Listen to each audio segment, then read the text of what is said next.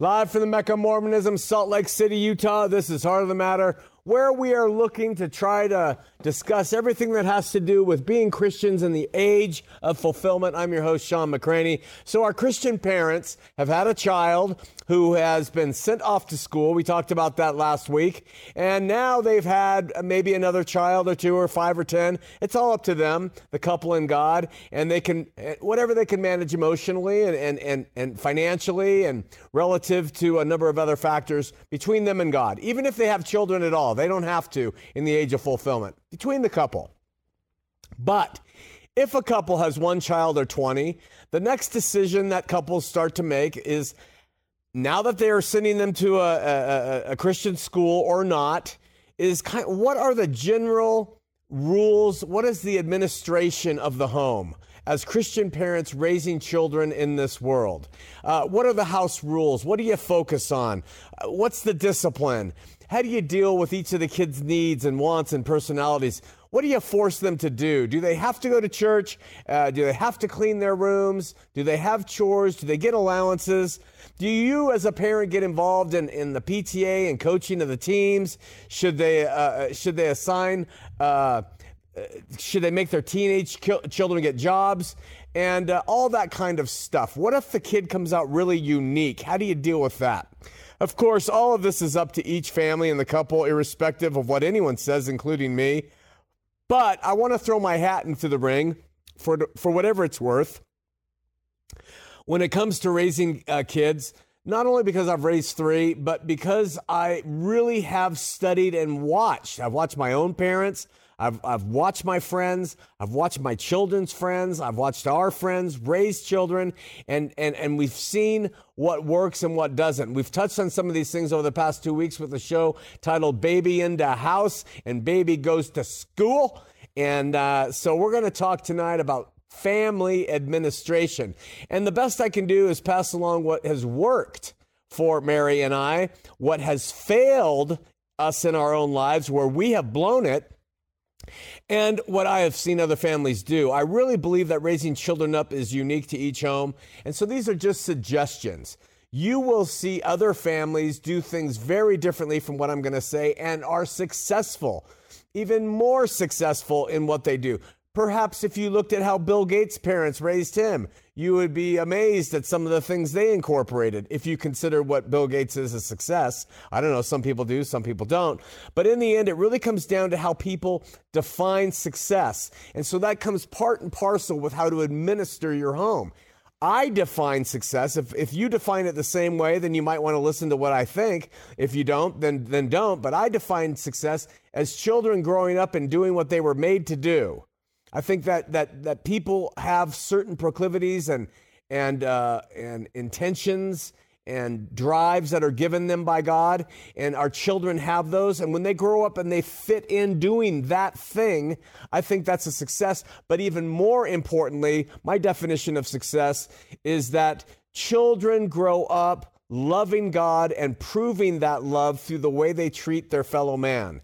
When you have children who uh, treat their fellow man well, and it's out of a love for God. Um, I consider that a success as a parent, whether they have money or not. Uh, no matter what, if they are kind and nice and polite and good, and uh, that's a tough thing to do. So, we're talking about raising children as Christian parents in the age of fulfillment. Keep that in mind too.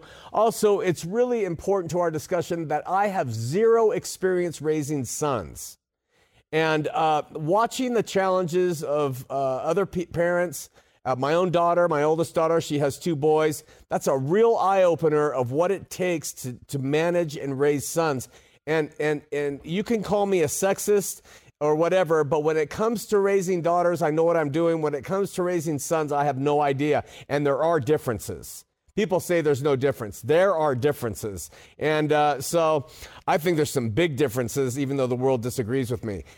I do think, however, there's some general rules of application that can be used, and we'll talk about that.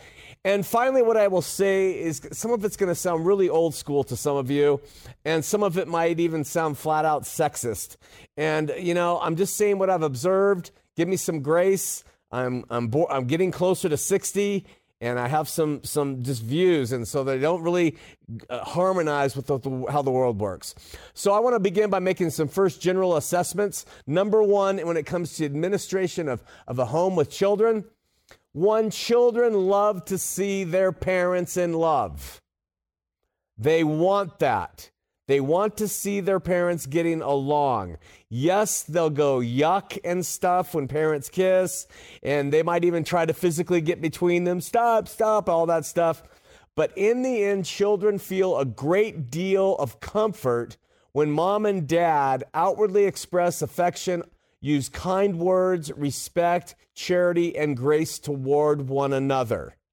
They really do. And they also love it when parents support one another's decisions. And they say, I, you know, I really support your mom in this, girls, or whatever. So uh, th- sometimes kids will try to divide the parents. That they win by doing that sometimes, but they respect it when parents hold a united front. Uh, those things are foundational to the well being of children from an early age and really remain important even into the teens. Conversely, children are get troubled internally, and I've counseled enough kids too, and they become really upset when their parents are not kind to each other and are not demonstrative or not loving.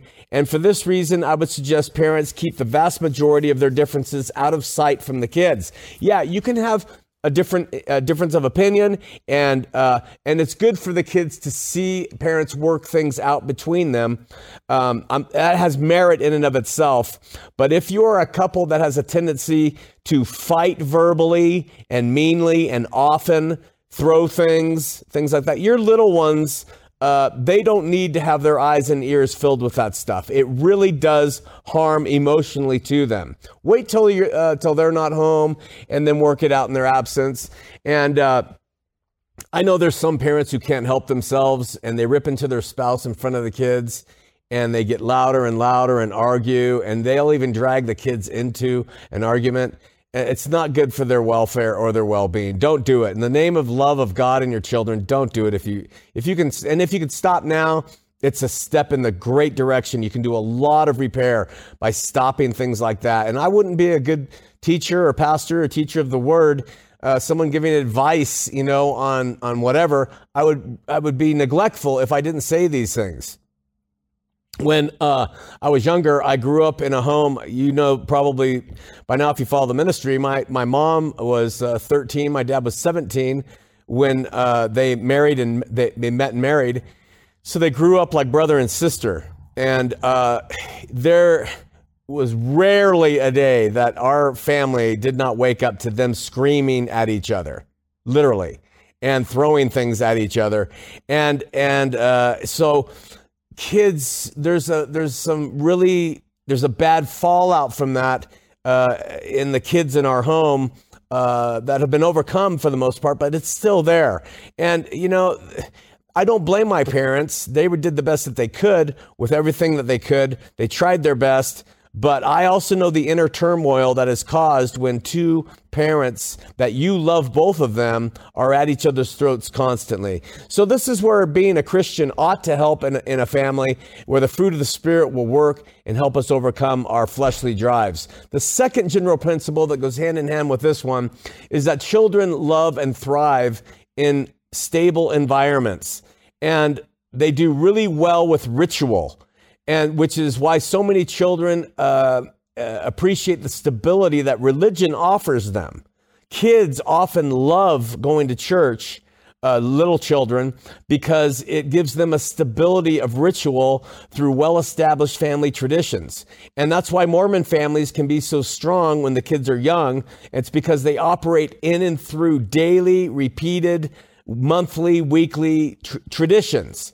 Uh, daily family scripture study and prayer. And then uh, Sunday is for church attendance, and Monday is for family home evening, and Tuesday is activity night for teens, and Friday is date night for the parents, and Saturday are dances for the youth, and then uh, once a month is temple night, and uh, twice a year is general conference, and on and on and on and on. All these traditions and rituals lined up, and it gives a kid kid a sense of stability. Those things are wonderful in raising kids up and helping them feel secure. They don't make them a Christian, and they don't necessarily pan out and do anything for the kid when they get older, uh, but they really help at when kids are young.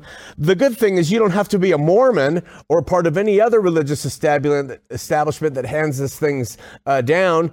Uh, you can do it yourself in your own family and get the, the ball rolling on ritual and tradition and it happens naturally and anyone who's a parent of, of, kids or has raised kids knows this is the way. There are parents who go to nascar every friday and, and, and the family loves that and the, and the kids grow up loving nascar. There's families who do all sorts of things. Um, from my perspective starting when uh, kids are young dinner time bath time and bedtime are really important times in establishing tradition and ritual among kids. It's a daily thing. You got dinner time, bath time, bedtime. Uh, dinner time, you're around the table. That sh- if you are a parent, I would stress being around a table, eating together, and um, and then bath time is a time that you know the kids are getting all spruced up for and then bedtime is the time when you get that twilight time and you teach stories and principles and really help them out and we talked about that. Morning time is also a good one too. Uh, as the family gets a little older the, the family traditions start to orbit around what the kids needs are you know, Johnny has to go this workshop and Susie has band practice and Billy goes to soccer or whatever it is. And so your traditions start to orbit around their lives and what they have going. And the good thing about those traditions, as you uh, incorporate what's going on in their lives, is, you know, you start to establish some other rituals. And like our family, when our daughters had to do these certain things over by the high school, whatever it was, or junior high school, or even grade school, we would often associate that with going to Del Taco because it was right there central to all of it. And so our family was a Del Taco family. And, and if whatever they were involved in, we would include that tradition then as they grew older we had a number of traditions that we held uh, religiously in our family.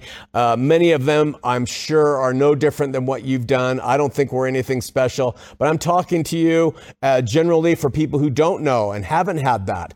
When our girls were younger, that always included in, in storytelling anytime you could, something called Mean Dog, Nice Dog, lots of swimming, ocean and pools, lots of swimming, lots of beach going lots of walking on the uh, pier at night, uh, going to Dairy Queen. Uh, then, as they get older, you start attending the events in their lives, band or sports, whenever humanly possible lots of shows that we would watch together. I don't know if people do that anymore since television is kind of weird. So I'm not sure how that works. We watched Full House, The X Files, and Funniest Home uh, Videos, if I can remember right. And always being willing, always be willing to drive your kids and pick them up from what they're doing. And I know a lot of parents who have done that and they've been very successful at it. There are parents who will never do that, and there are parents who will always do that. Be a parent who will always pick up friends too, deliver, and be willing to pick up. I think it goes miles. Our family was also huge on exploring all of film, all music together, uh, and and then eating out. Often, usually nothing big, uh, but Mexican. Uh, but then there were other traditions that included non-traditions, and what I mean by that is there were things that we would not allow them to ever see or do in our family. We held the adamantly that this will not be tolerated in the family. And I think you're going to be surprised at what those things were.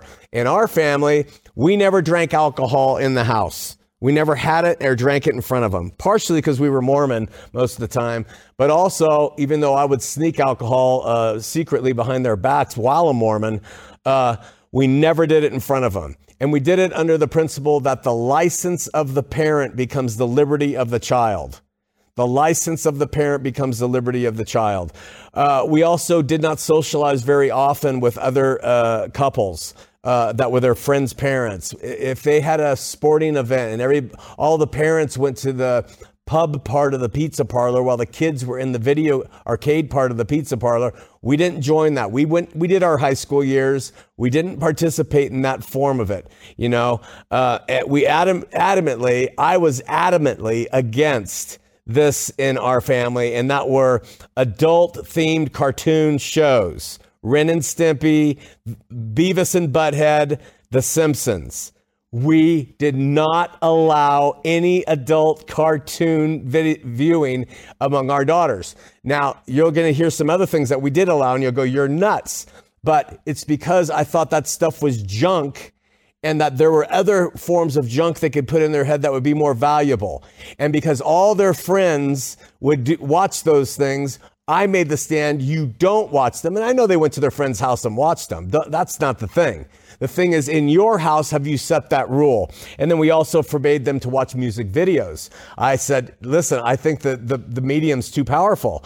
That you combine imagery with powerful music, that will, that will make you become the music, something that we stressed. Love music, but don't become the music. Just because you love, I'll throw a band out there that they didn't love, but Marilyn Manson doesn't mean that you have to become Marilyn Manson, you see? So many people become the music. We taught love the music, love the art, but don't become the art. And, um, and then we also have the no tattoos, which I even abided by until I was 50 years old.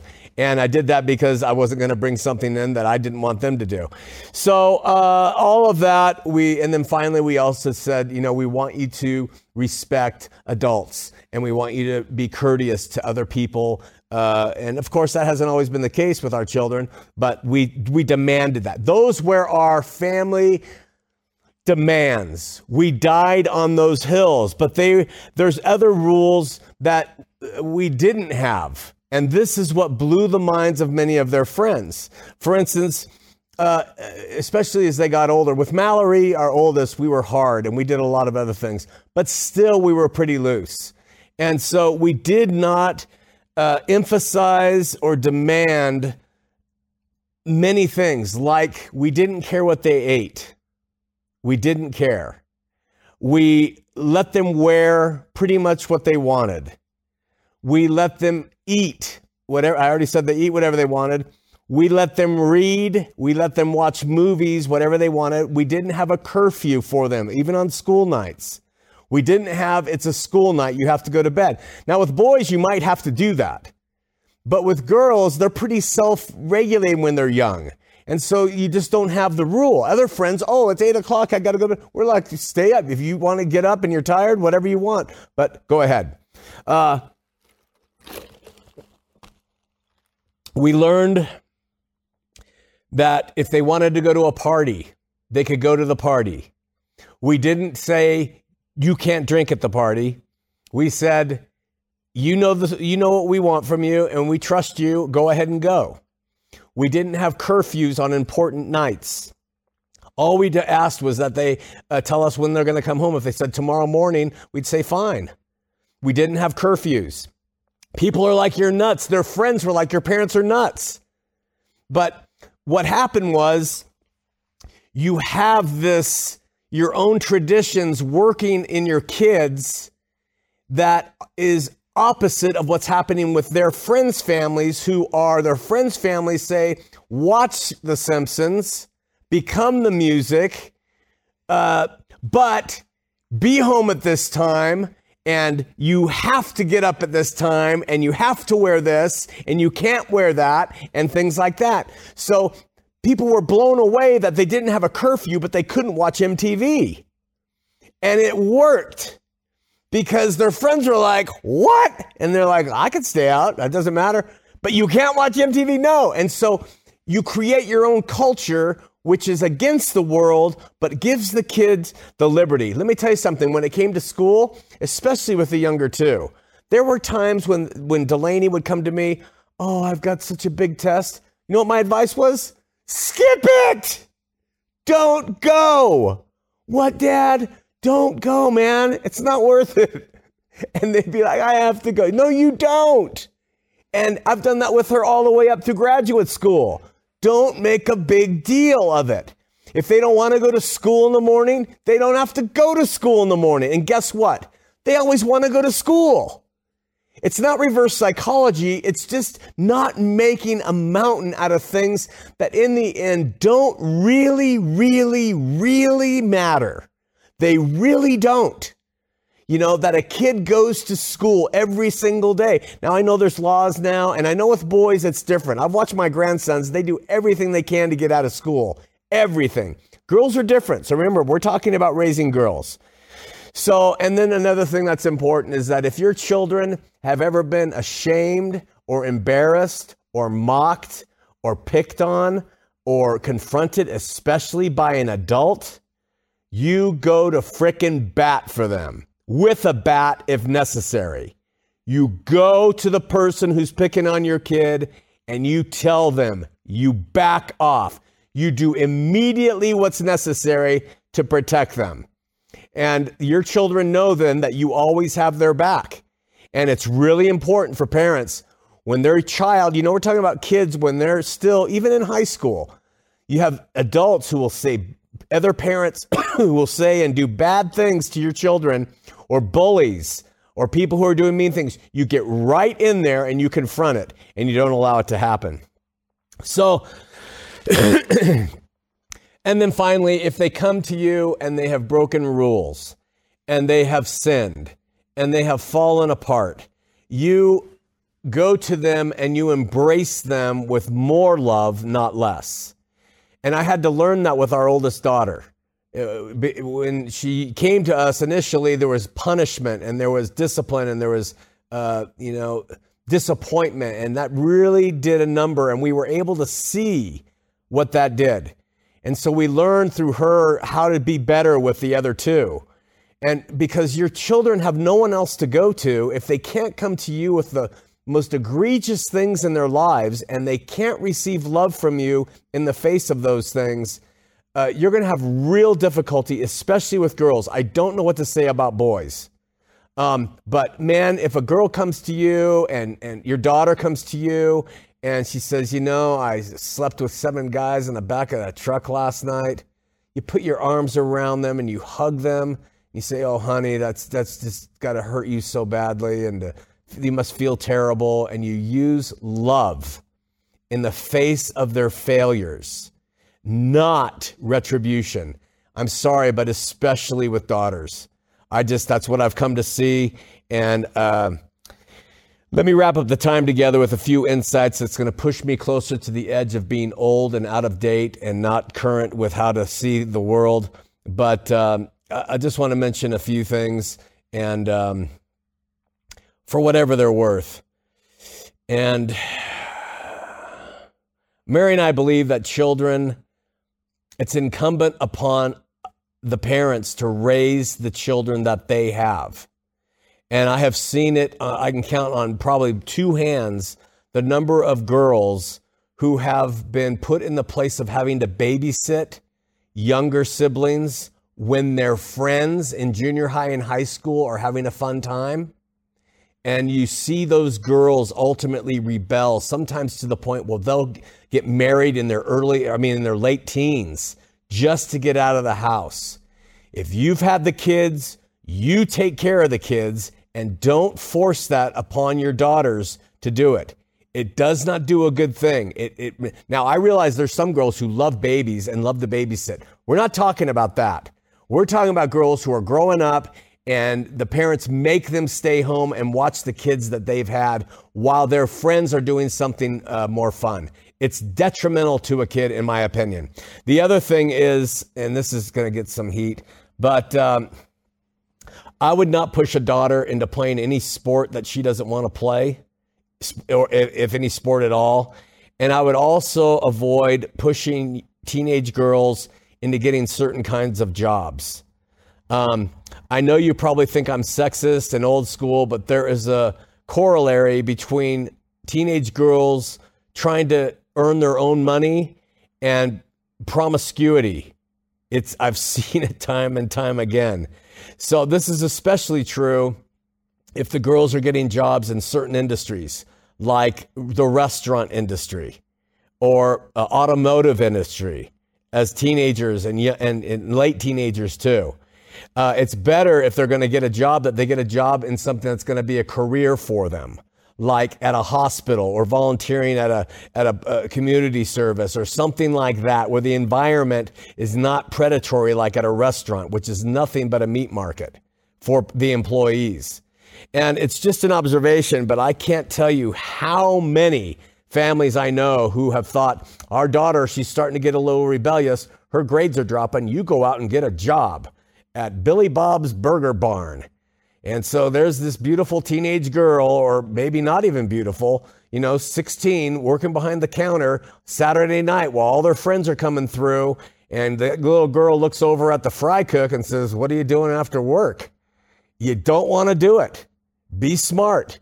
Set your daughters up for a higher standard of their future. Set them up to be involved in things that are going to be beneficial to them not certain. It doesn't always happen. There's no rule here, but we would do better of having our daughters be involved in things, you know, like candy striping at the hospital, learning to be phlebotomists, taking blood, uh, teach, going to the, the library, being a teacher's aide, things like that. That sounds sexist, but there's a reason for it. And uh, believe it or not. And uh, so our world says there's no different in genders, but I think there are. Bottom line, I think it's important that children uh, are raised in homes that the parents are doing as much as they can to help them enjoy their childhood. Help them, and what I mean by that is not necessarily enjoy it in terms of pleasures, but some, but socialization, let them be involved with their friends, family traditions, art, film, sports, auto mechanics, different things that they're developing trades in as much as possible. Let them live their young lives with parents supporting that because they're going to have to grind out an existence soon enough. Don't impose it upon them when they're young. And I'm going to stop there on the subject tonight because next week we're going to talk about when our kids come to us and they confess to us trouble that they're in, or they confess to us a real problem they're having, or some sexual thing that's about them, like they are sexually active, or they're pregnant, or they're gay. Uh, how do Christian parents respond to news like that in a Christian home in the age of fulfillment? And that's the key. So, for tomorrow night, write your comments below. We want to hear what you have to say. Differ with me if you do. Tell me this is not the way you see it. And just write out your heart because that gives us content to talk to you about. We learn together. Maybe I'll change my mind on something here on Heart of the Matter.